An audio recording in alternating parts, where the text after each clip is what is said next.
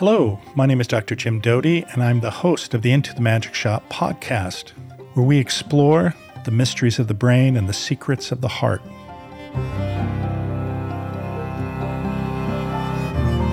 Hi, this is Dr. Jim Doty, host of the Into the Magic Shop podcast. My guest today is the extraordinary Shep Gordon.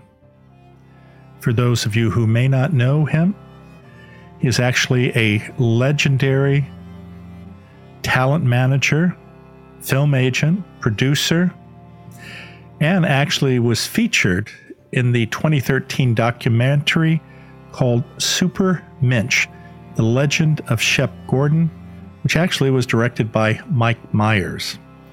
Today's conversation is in two parts, and we're going to talk about the extraordinary individuals he met in his role as a talent manager, including the fact that he remains the talent manager of Alice Cooper, who he uh, began managing in 1968.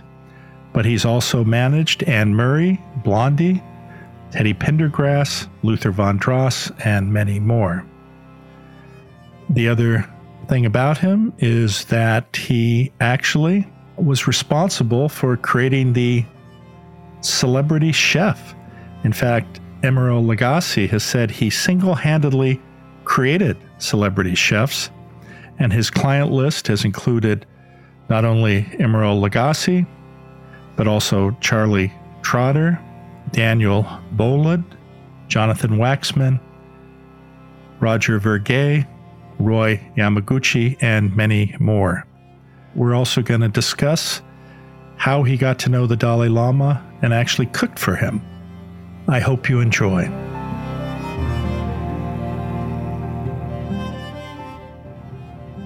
Yeah, so it was very nice of uh, Steve Luzow to connect us.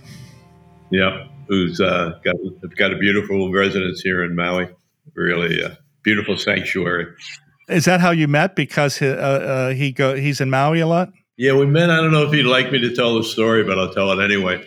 um, I presented uh, His Holiness here, and um, I got an anonymous uh, donation, rather large, the largest donation of the whole event, anonymously. And it took me about a year to track it down and see who it was. And I got his name and address and went and knocked on his door to thank him. And we've been friends ever since. Ah. Yeah, Steve's a great guy. He um, he's a benefactor of the work I do at Stanford, and uh, so we've become friends. And he actually frequently talked about you, and then um, it sort of led to our connecting, and then uh, me reading your book, you reading my book, and yeah, yeah, I enjoyed your book. Oh, thanks, thanks.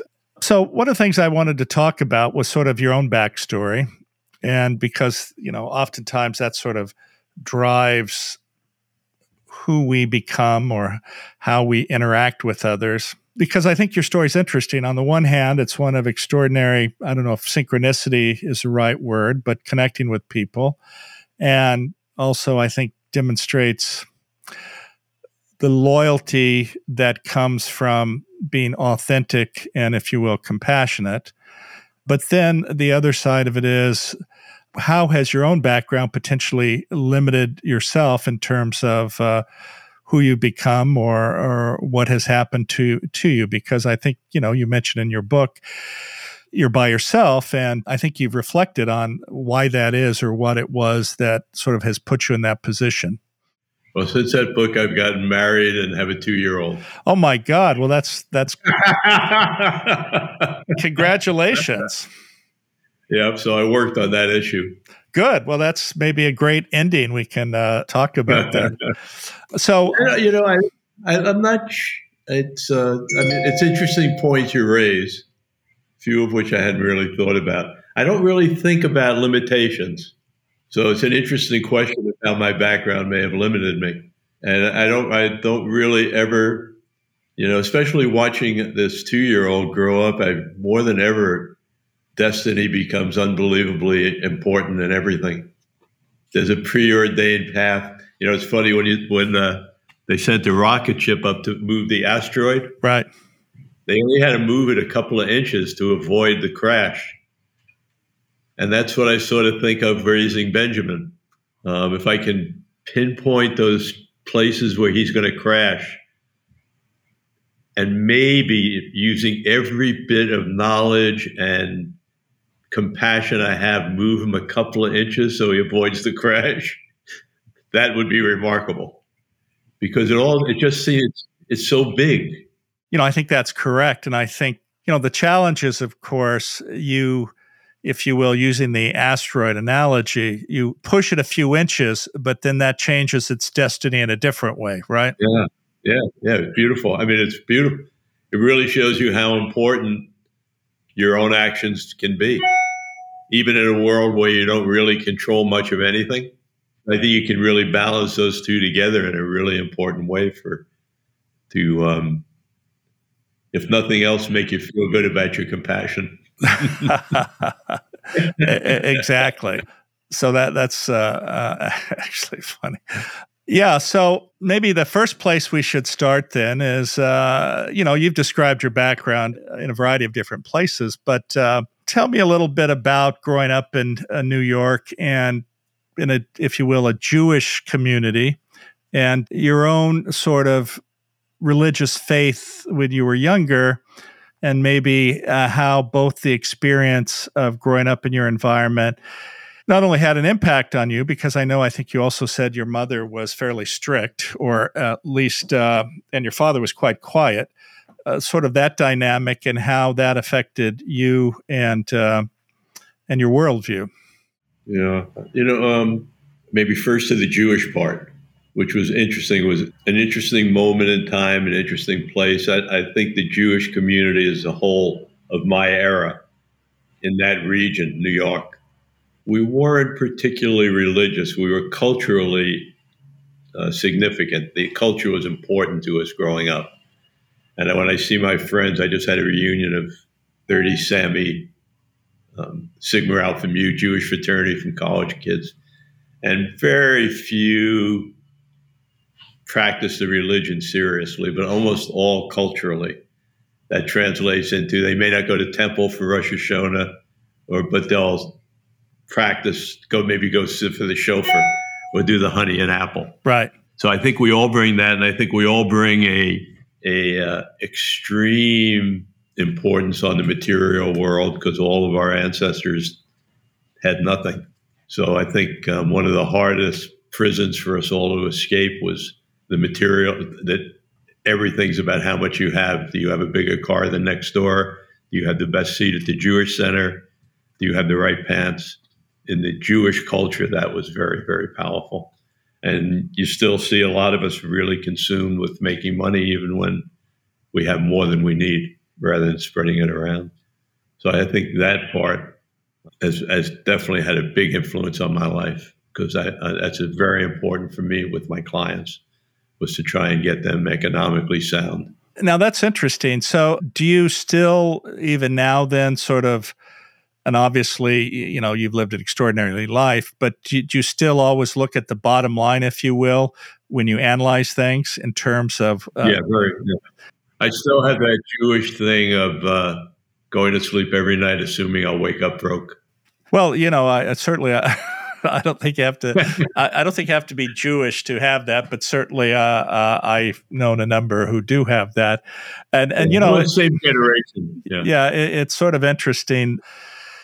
That always sort of sitting in the background, and you know, when is enough enough? Right. It's a big question. Yeah, in every area, it's a it's a big question. Well, have you have you resolved that yet? Um, you know, I've never had that greed button and I've never been an accumulator, so it's really never been one of my issues. I seek other things. You know, I think I, I my addiction maybe is to um, I don't know if self gratification is the right thing, but I love you know looking in the mirror and being able to tell myself, "Man, you did it," um, and I am sort of addicted to that. Um, but it, never was the uh, the bank account. I used to always tell my clients, other managers will make you a lot more money than me. If it's really just the money, I can give you a list of guys that are great at it. Yeah, I mean, I, I, think that's an interesting point, and in some ways, it sort of probably comes down to you know why you've had such enduring relationships, because uh, you know if everything becomes about the money, then you forget the most important part, which is sort of the creativity and the other aspects, which really make something special, versus sort of being manipulative to, you know, maximize return. But let's go a little back before we head off there, because I also want to talk to you about the Dalai Lama. So, from this background, what motivated you or sort of uh, resulted in you becoming a pharmaceutical agent, if you will? that was strictly need. that was uh, to get through college for financing and to uh, you know buy lunch. It never had a philosophical base to it at all. Uh, it, it, it, was just a sort of a survival mode, huh? Mm-hmm. And was that fairly easy to do? I mean, uh, uh, or yeah, I think it probably had some risks, but I was young and crazy and did what I had to do, what I felt I had to do. Not my, I can't say it's my proudest moment, but I did what I, you know, had to do. I tried not to leave blood and not to hurt people. Well, I think uh, you know that's what we all try to do, and you know, uh, I think if all of our lives, were, I wish we all tried to do that. Well, well uh, most of us try to do that. we wouldn't need the podcast.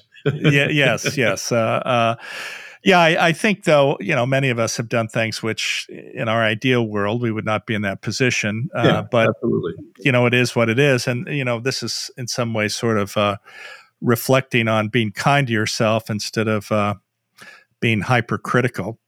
Yeah, once I once uh, to get just to loop into the Dalai Lama for a second. I always would think of these questions I wanted to ask him, and it was really tough for me to ever ask him anything. The only thing I ever got out was thank you. And uh, but the one time I was in the room when someone asked him, um, "How did he go to sleep at night?" knowing that he lost his country. How did he sleep? And he just looked at him with a beautiful smile and said, You know, I did the best I could do. I really know that I did the best I could do. And that's all I could do is the best I could do. And I've carried that with me for those kind of moments. I'd like to think I always did the best I could do at that moment.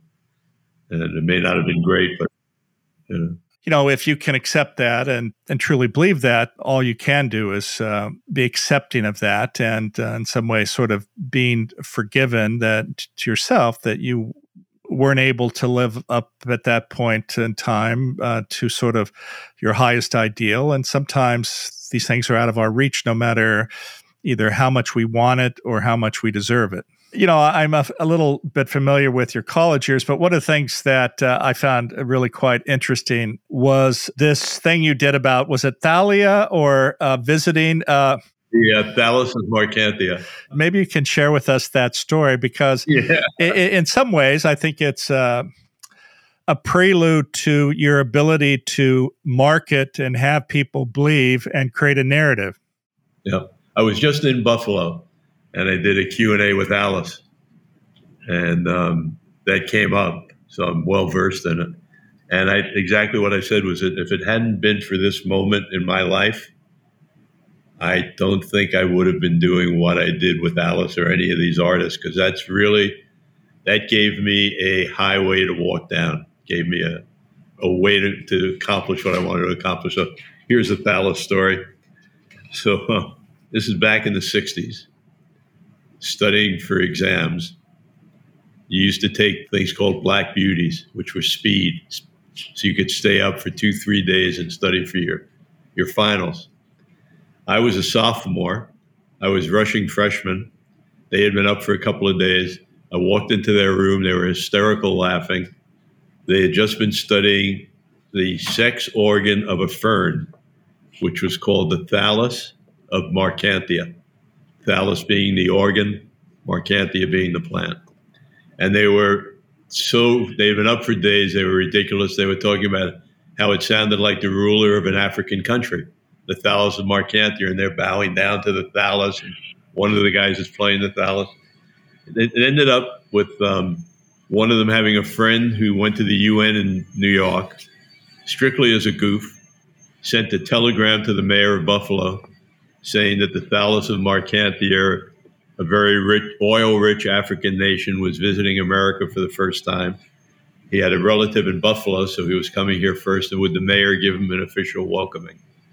And we figure that's the end of that. Ha ha ha. We go to sleep. We wake up, it's the front page of the Buffalo Evening News that the Thallus of Marcantia is coming. So we all regroup and the kid who was the main perpetrator here, his name was Artie Shine. He decided that we pooled our money together. He flew to New York, took a sheet from the bed and a pillowcase to dress up in a turban like an African ruler. and uh, but we didn't we we didn't let it sit there. He gets on the plane and leaves. We called the B'nai B'rith and complained that the most anti-Semitic ruler in the world, the Thallus of Marcantia, is coming to Buffalo and they're giving him a royal reception. Well, that afternoon, the plane lands as 400 picketers from B'nai B'rith. Thallus go home. We don't, you know, uh, no malice for the Thallus. He's great, great posters, which I have pictures of. And they finally figured out, you know, who he was and that it was a hoax. A funny little footnote is I, I when I was on my book tour, I was in Baltimore at a Jewish center, and four people in the audience had been in the B'nai B'rith chapter that came out to the airport in Buffalo. uh, that's hilarious. So anyway, that sort of that made me realize that you could write history. That you didn't have to wait for it. We sat in a room, we thought about it, and all of a sudden that became part of Buffalo's history. Thousands of people read it in Buffalo Evening News, student people. And when I started working with Alice, I was my first challenge was that I was at a hall that I hadn't sold a lot of tickets. And I, how do I get the notoriety that I got from the Thallus? And that's, I, it worked. I, I did a stunt. The stunt worked, and I pulled that off for um, every artist I've ever worked with. I try and think ahead to what would. It was much easier in those days because there was only TV or newspapers. So my thoughts were always, what what do I know the TV station will carry? What do I know the newspaper will carry? And uh, so that really set me up for it. I thank Buffalo all the time for that. What motivated you, though, to leave Buffalo to head to LA?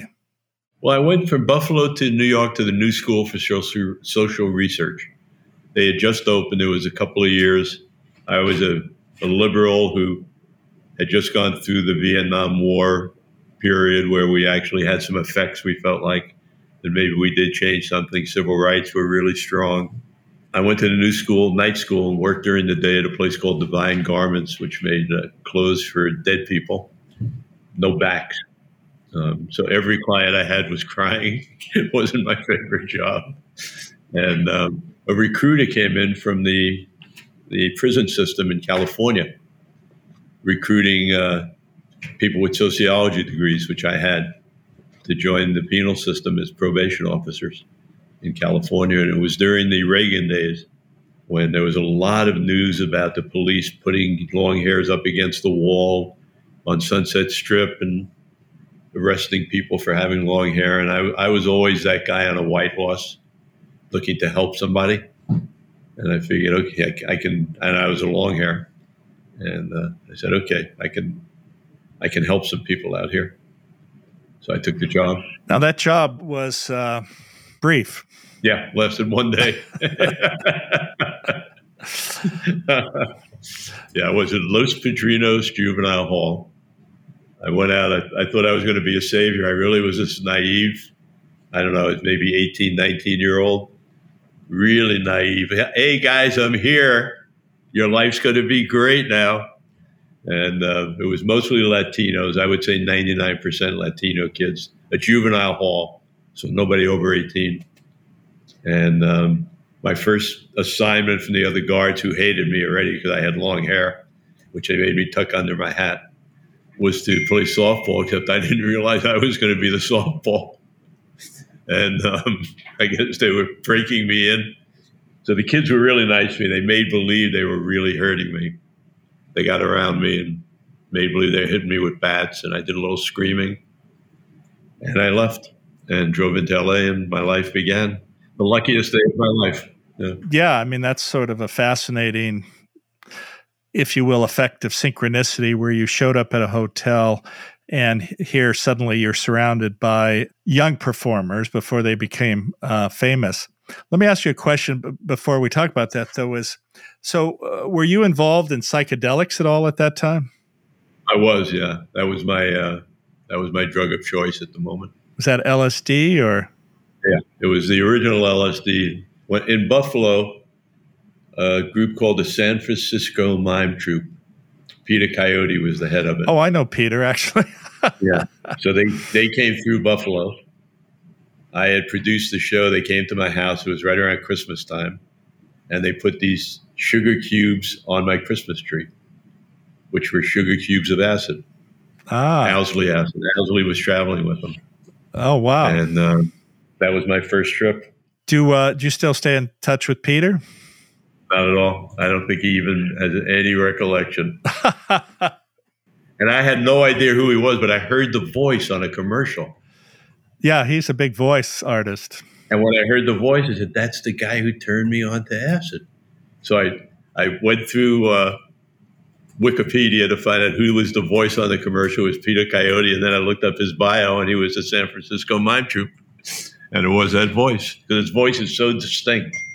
So I had a lot of it, but I left it in the car my day at the uh, Los Padrinos Juvenile Hall. that, that was probably wise. Um, so, yeah, it was a wise thing. So, yeah. well, it's sort of interesting, though. You see this, uh, if you will, reemergence of uh, the use of psychedelics. What are your thoughts on that? I mean, did you find uh, taking LSD was enlightening, or was it just, uh, you know, having a good time? Well, I would say I took mushrooms for my first psychedelic experience. Peyote, excuse me, peyote was my first psychedelic experience. I would say by far my best, my clearest, stays with me my whole life. No real high or low, to me at least. I did it for a summer. Ate, I ate the actual peyote uh, maybe 10 times during a summer. When I got to acid, I would say I did it more as a thing to do than something that really enlightened or changed my life. I think it maybe helped me a little bit be creative.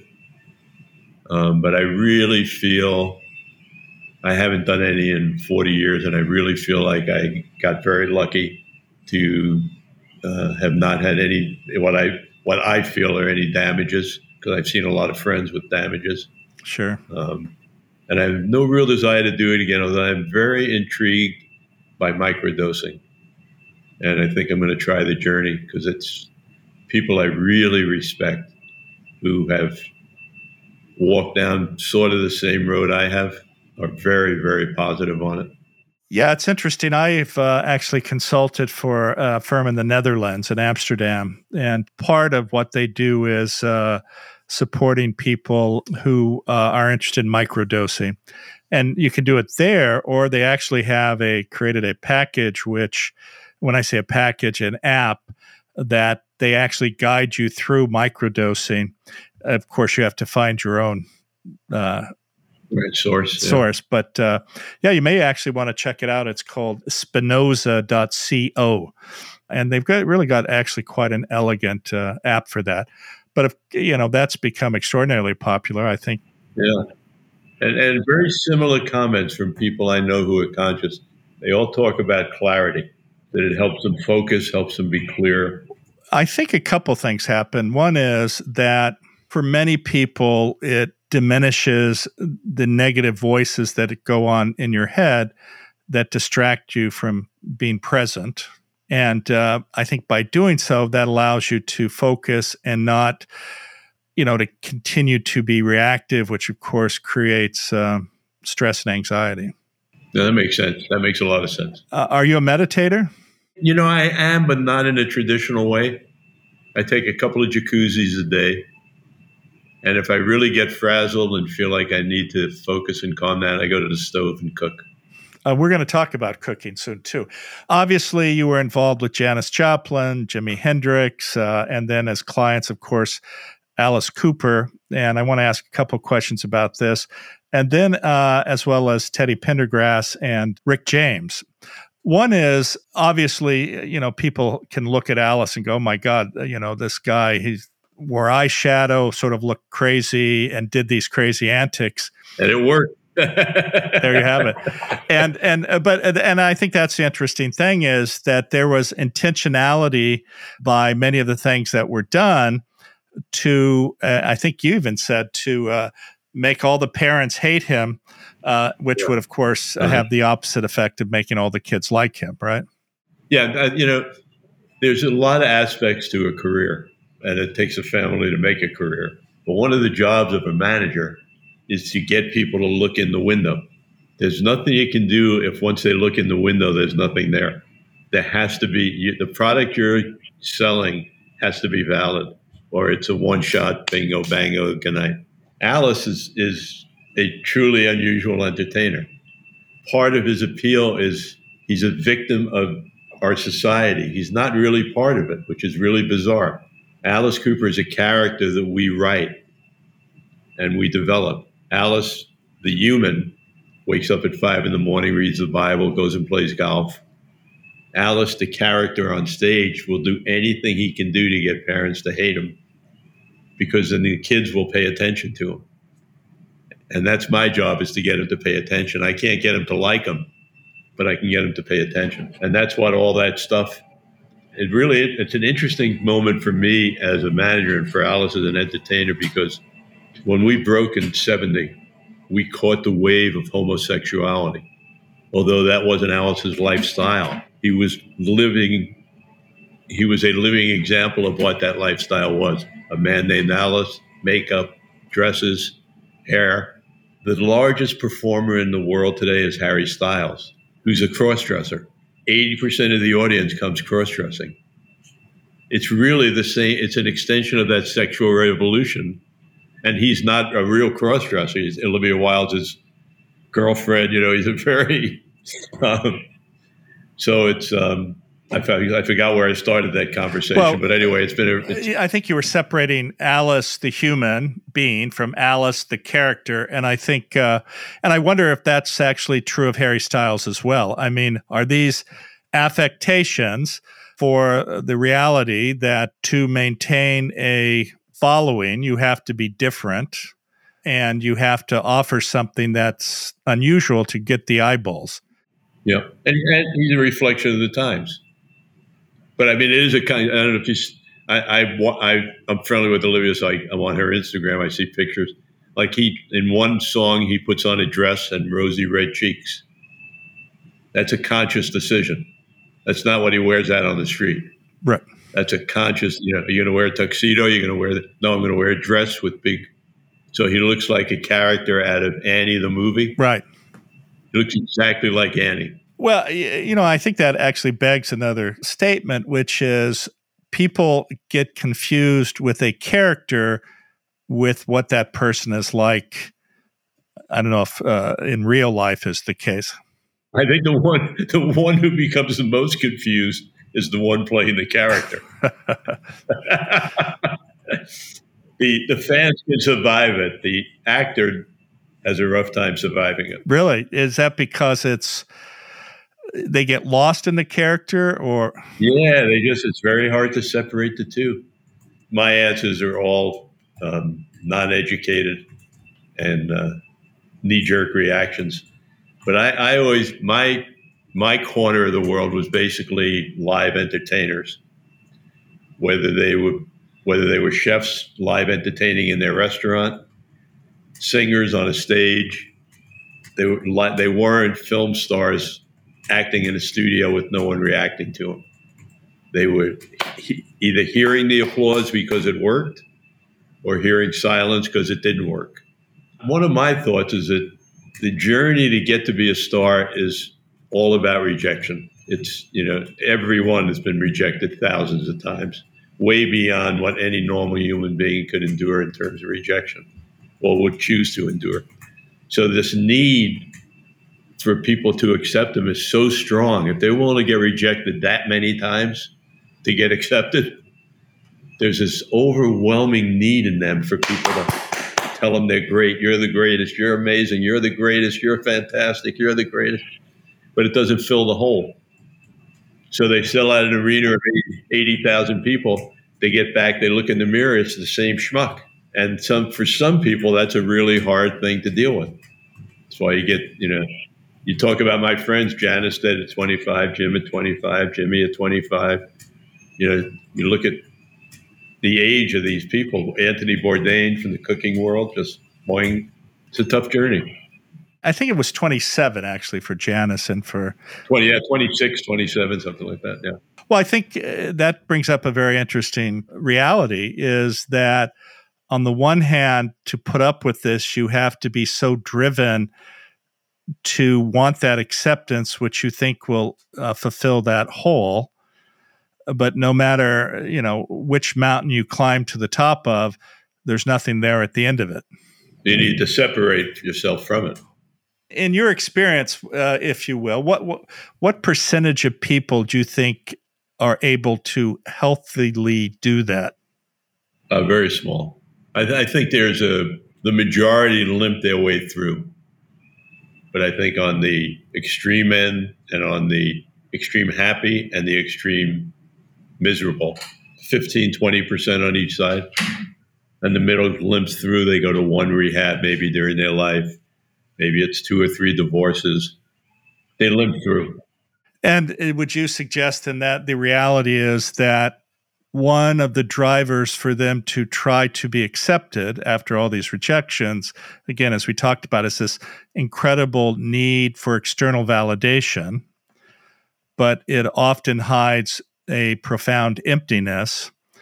And if they don't get the external validation or that emptiness persists, then that's certainly a pathway to then get addicted to other agents. And and would you say that's to ease the pain? Exactly. That's exactly the journey. I mean, I used, I think I, in the documentary I say it. I used to look at every client. I used to wear glasses, so I would take off my glasses for for effect, and I'd look them in the eye and I'd say, you know, if I do my job perfectly, I will probably kill you. Luckily for you, I'm not perfect, but I'm really good. So you will be maimed. That's the price you're going to pay for this. You are going to be maimed. And they all laugh, but they all got maimed. Yes, I was going to say. Well, speaking of maimed, certainly you look where Alice is today, and I don't know him. Obviously, you know him extraordinarily well, but uh, was he able to overcome that demon and sort of find that place where he's comfortable with himself? Yeah, I think he's very. It, it took two rehabs, almost dying, losing the wife, losing everything he had, really hitting the bottom. I mean, he truly hit the bottom. But he's come back and he's been sober, I think, about 30 years. And uh, I see no signs of anything but joy. There's no, uh, right from the first day he came out, no one had to change their lifestyle for him. I'm a drinker. I drink every night at dinner. He's in my house. It's an open bar. He stays in my house. I have a huge bar. None of it, it's not part of his life. He's always had a very strong religious belief foundation. Not one I totally agree with, but I'm happy for him that he has it. And that's provided him a real, I, I think, a, a real guiding. It's really interesting to see the good side of organized religion, which I'm usually very opposed to. And I see it in him. He has, he truly embodies all the things that you would want a good Christian to embody. And I've never, I've never seen him walk past anybody who's needy where he hasn't given them something. He's never treated a fan. Ne- I've never heard him curse. I've never heard him raise his voice. He truly lives what the Bible says a good Christian should live like. Well, you know, I mean, nothing is more profound than seeing somebody who embraces the positive aspects of religious faith. Unfortunately, as you well know, that's more of a rarity where, you know, religion is held on your sleeve to, as a sign of superiority and the ability to judge others and not look in the mirror at themselves. I'm not a huge fan of organized religion. Well, it's interesting, nor am I, but as you probably saw from my book, I have ended up knowing a lot of uh, different uh, spiritual and uh, religious leaders. And, uh, know, my perspective on that is that the basis of religion is experiential over thousands of years. And it is that experiential component which is covered in dogma that creates religion. But at the end of the day, it's an acknowledgement that uh, being kind and compassionate actually manifests itself by actually significant improvement in your own health and happiness. And uh, uh, so I think that's uh, the plus side. Yeah, I agree. That it gets corrupted. Uh, yes, well, that's uh, unfortunately the nature of humans. We don't have enough self awareness yeah, to deal with our propensity for corruption. It's you know, it's just like we're talking about these people who are so. I'm not sure if damage is the right word, but uh, who so need affirmation they'll do almost anything for it. But uh, you know, at the end of the day, it, it doesn't assuage the pain of the emptiness that is not being filled by all of those uh, uh, things, unfortunately. One of the things that actually really intrigued me was your comment that uh, uh, Rick James was one of the most intelligent people you had met, and uh, and obviously I, I, did not know him, but uh, you know that would seem the opposite, at least on superficial glance. Right. Yeah, you can't judge a book by its cover. Very, very intelligent guy from Buffalo a firm grip on everything. You know, there are certain artists who work with who have a gift from God. Teddy Pendergrass, that he, I don't think he was even aware of. It just would flow through him. There's a special artist in life. And then there's the artists who may not have an exceptional gift, but are so intelligent that they know how to make it work. And that was Rick, in my opinion. The Mary Jane Girls, his songs, he got it. He knew exactly what he needed to do to make it work. And it just really, it's always a joy for me to talk to, talk about anything at a really large um, scope of knowledge. Very joyful. He was the true victim of fame. I, I mean, when you say he was the victim, when I say he was a victim of fame, the, the, the world opened up to him when he became a star. The world opened up to Rick. And um, fool's gold is something really hard to deal with. It takes a long time to be able to see the difference between real gold and fool's gold. And it's, it's um, I think it's what kills all these people in my world, in the entertainment world. So he, he his world, oh, he was a kid from Buffalo, and all of a sudden he's Rick James and the most beautiful woman, the best drugs. He ended up with a, one of the most beautiful women in the world, who actually won an award as the most beautiful woman in the world. There was a search done for her, and uh, she introduced him to heroin. Wow! He just spiraled. He just spiraled down. He got caught in that fool's gold: cars, women, drugs. Well, the sad part, of course, is uh, oftentimes you're surrounded by um, enablers who. Uh, uh, yeah, really tough. Yeah, it's hard. Uh, he left me when I confronted him. Oh, really? Yeah. I mean, my attitude always, I left Alice for a couple of years too. My attitude always was recreational drugs are fine when you're doing drugs to hurt yourself. And I have to be the one to make that decision. Unfortunately, it can't be the other person. right. But when I feel that, I'm not going to come in in the morning and work my ass off to make you money to kill yourself. I'll do it for you to make money to have 12 bottles of champagne with every bimbo in Hollywood. But I'm not going to do it for you to kill yourself. Um, so that was my conversation with Rick, and um, he chose the other path. Yeah, and of course we know the consequences. Yeah, was just in Buffalo and had dinner with the gentleman who bought his house and lives in his house. Oh, really? Yeah, I never, and I've never gone to that house because he moved back to Buffalo after we separated. So I, would, I tried to get there, but I didn't have time. I was really curious to see, you know, what he chose to live in. Again, thank you for being with us today. The Into the Magic Shop podcast can be found where you find your most popular podcasts, or you can find us at intothemagicshop.com.